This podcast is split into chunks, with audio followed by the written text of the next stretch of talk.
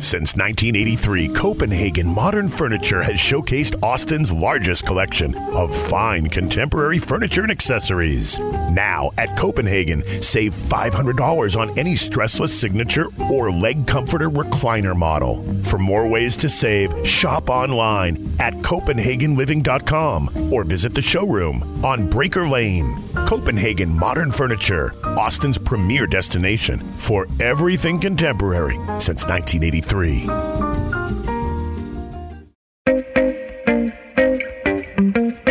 I'm Austin 360 editor Eric Webb, and this is I Love You So Much, the podcast about the people, places, and things we love so much about Austin, Texas.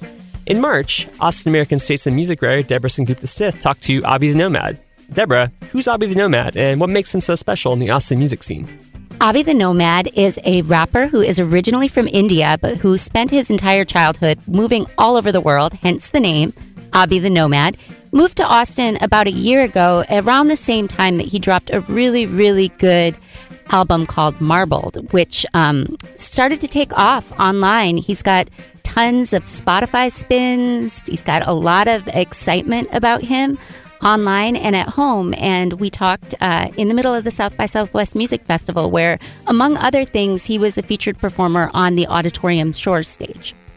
Well, Deborah did talk to Abhi during South by Southwest, like she said, and he was, we should mention, Austin 360's Artist of the Month for the month of March. So here is that conversation between Austin American Statesman music writer Deborah Stith and our March Artist of the Month, Abhi the Nomad. Okay.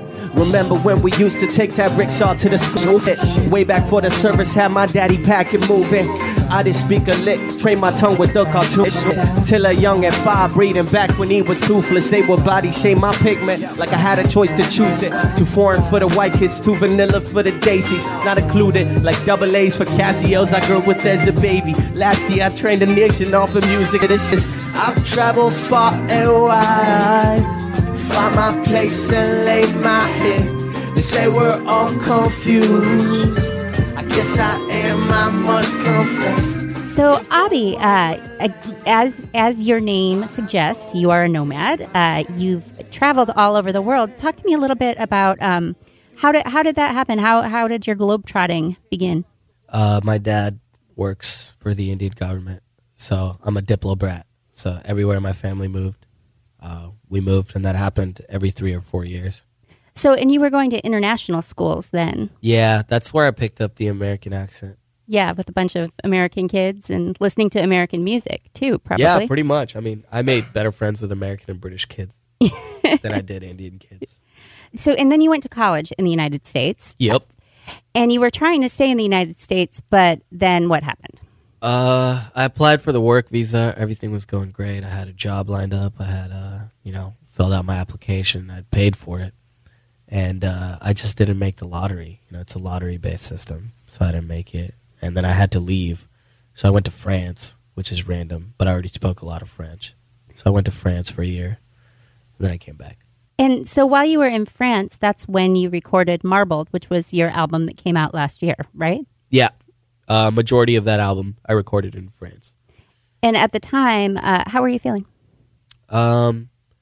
Very lonely, isolated. I didn't know anyone in France, and the person I was staying with, I hated him. And then I moved out. Then it was even more lonely because I didn't even, I couldn't speak to anyone. I made some friends who I'm still friends with to this day.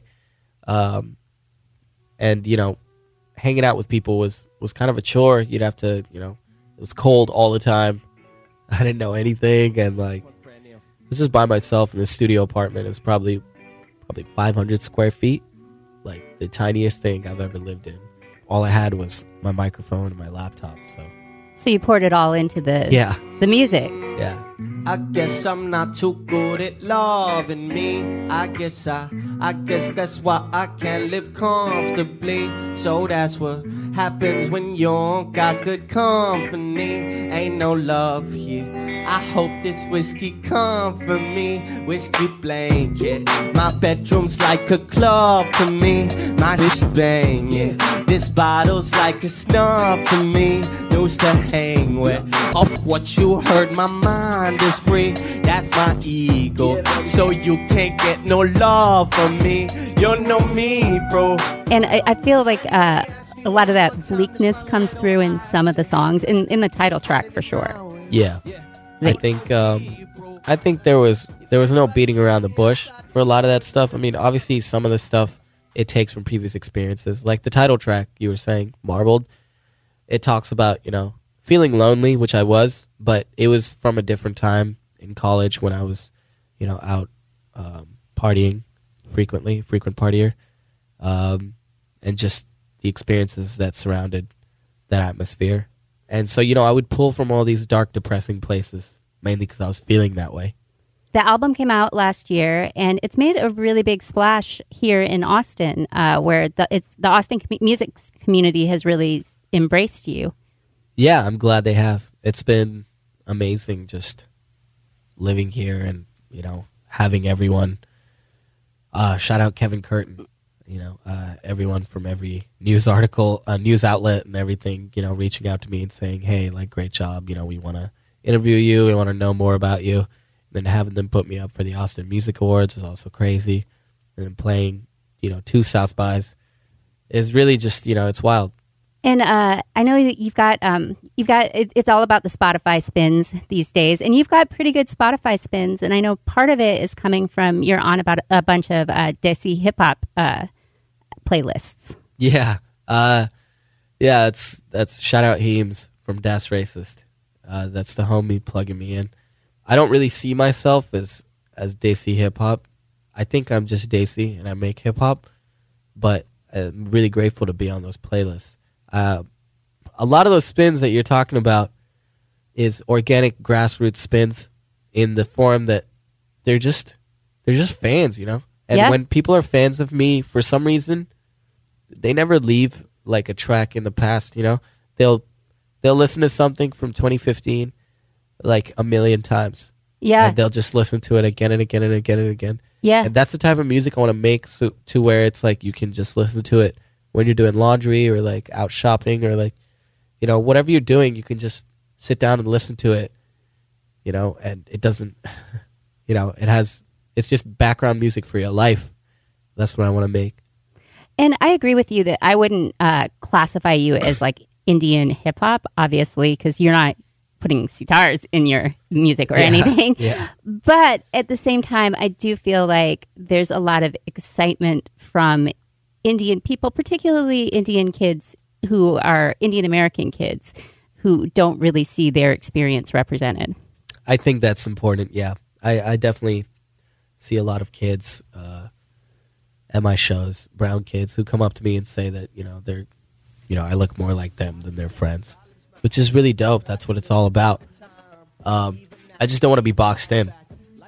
That's the only reason I said that. I have no problem with, you know, Indian kids identifying with me. In fact, that's, you know, gives me more reason to do this and makes me feel great about what I'm doing. Because it's a major verse nurture-ish. Mother birth, the hurting son of a gun. That's why this verse felt relevant. I'm adamant the person I was. Deep inside a different version of the person I love. Made a brown kid tell me like my writing is ish. No ish. The adolescent was just burning a wick. Waiting for time to get till it time me up in the grip. Working a 9-to-5 shift like I'm done with it ish. Cause I started fives in the 3rd grade. Yelling rebel nothing.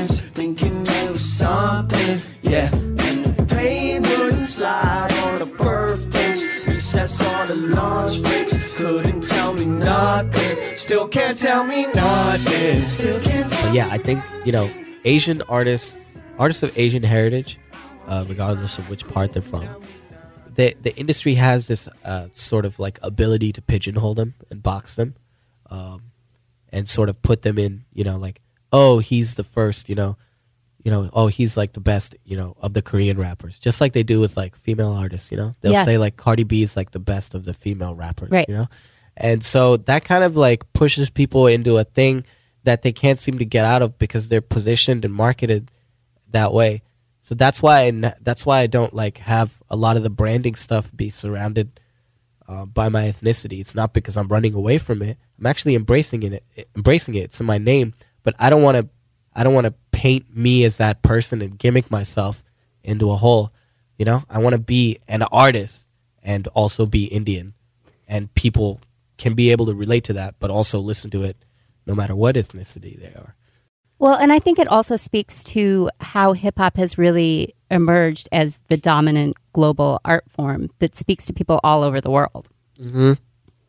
Very much so. And I think regardless of whether who's up on trends or which country is catching up or whatever, it's beautiful that this is the one art form that sort of has this sort of omnipresent nature to exist in all cultures, you know? Yeah. And I think the you know, like the root of it being rhythm and sort of like these beats that are like relatively, you know, easier to create than a lot of genres of music, I think, and really easy to like sing along to and kind of dance and have fun to.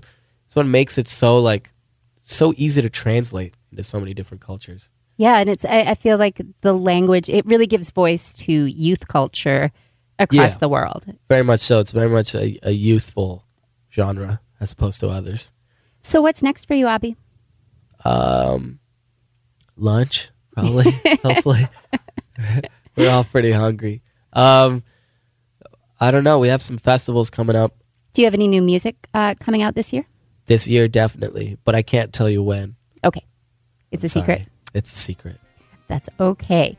Well, thank you so much, Abhi, for taking a few minutes to come in and tell us about your work. We really appreciate it. Of course. Sorry for my stuffed nose.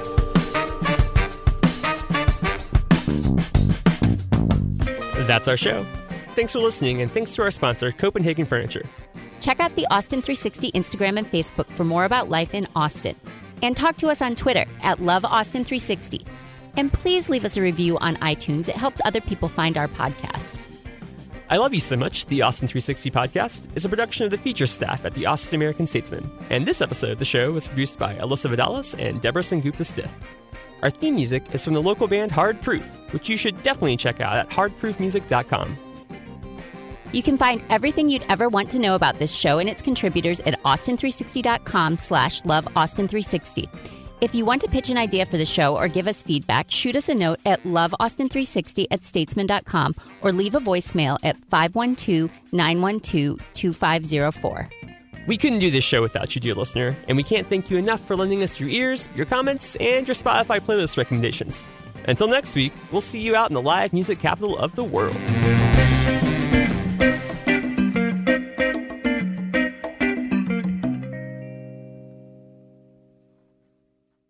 Since 1983, Copenhagen Modern Furniture has showcased Austin's largest collection of fine contemporary furniture and accessories.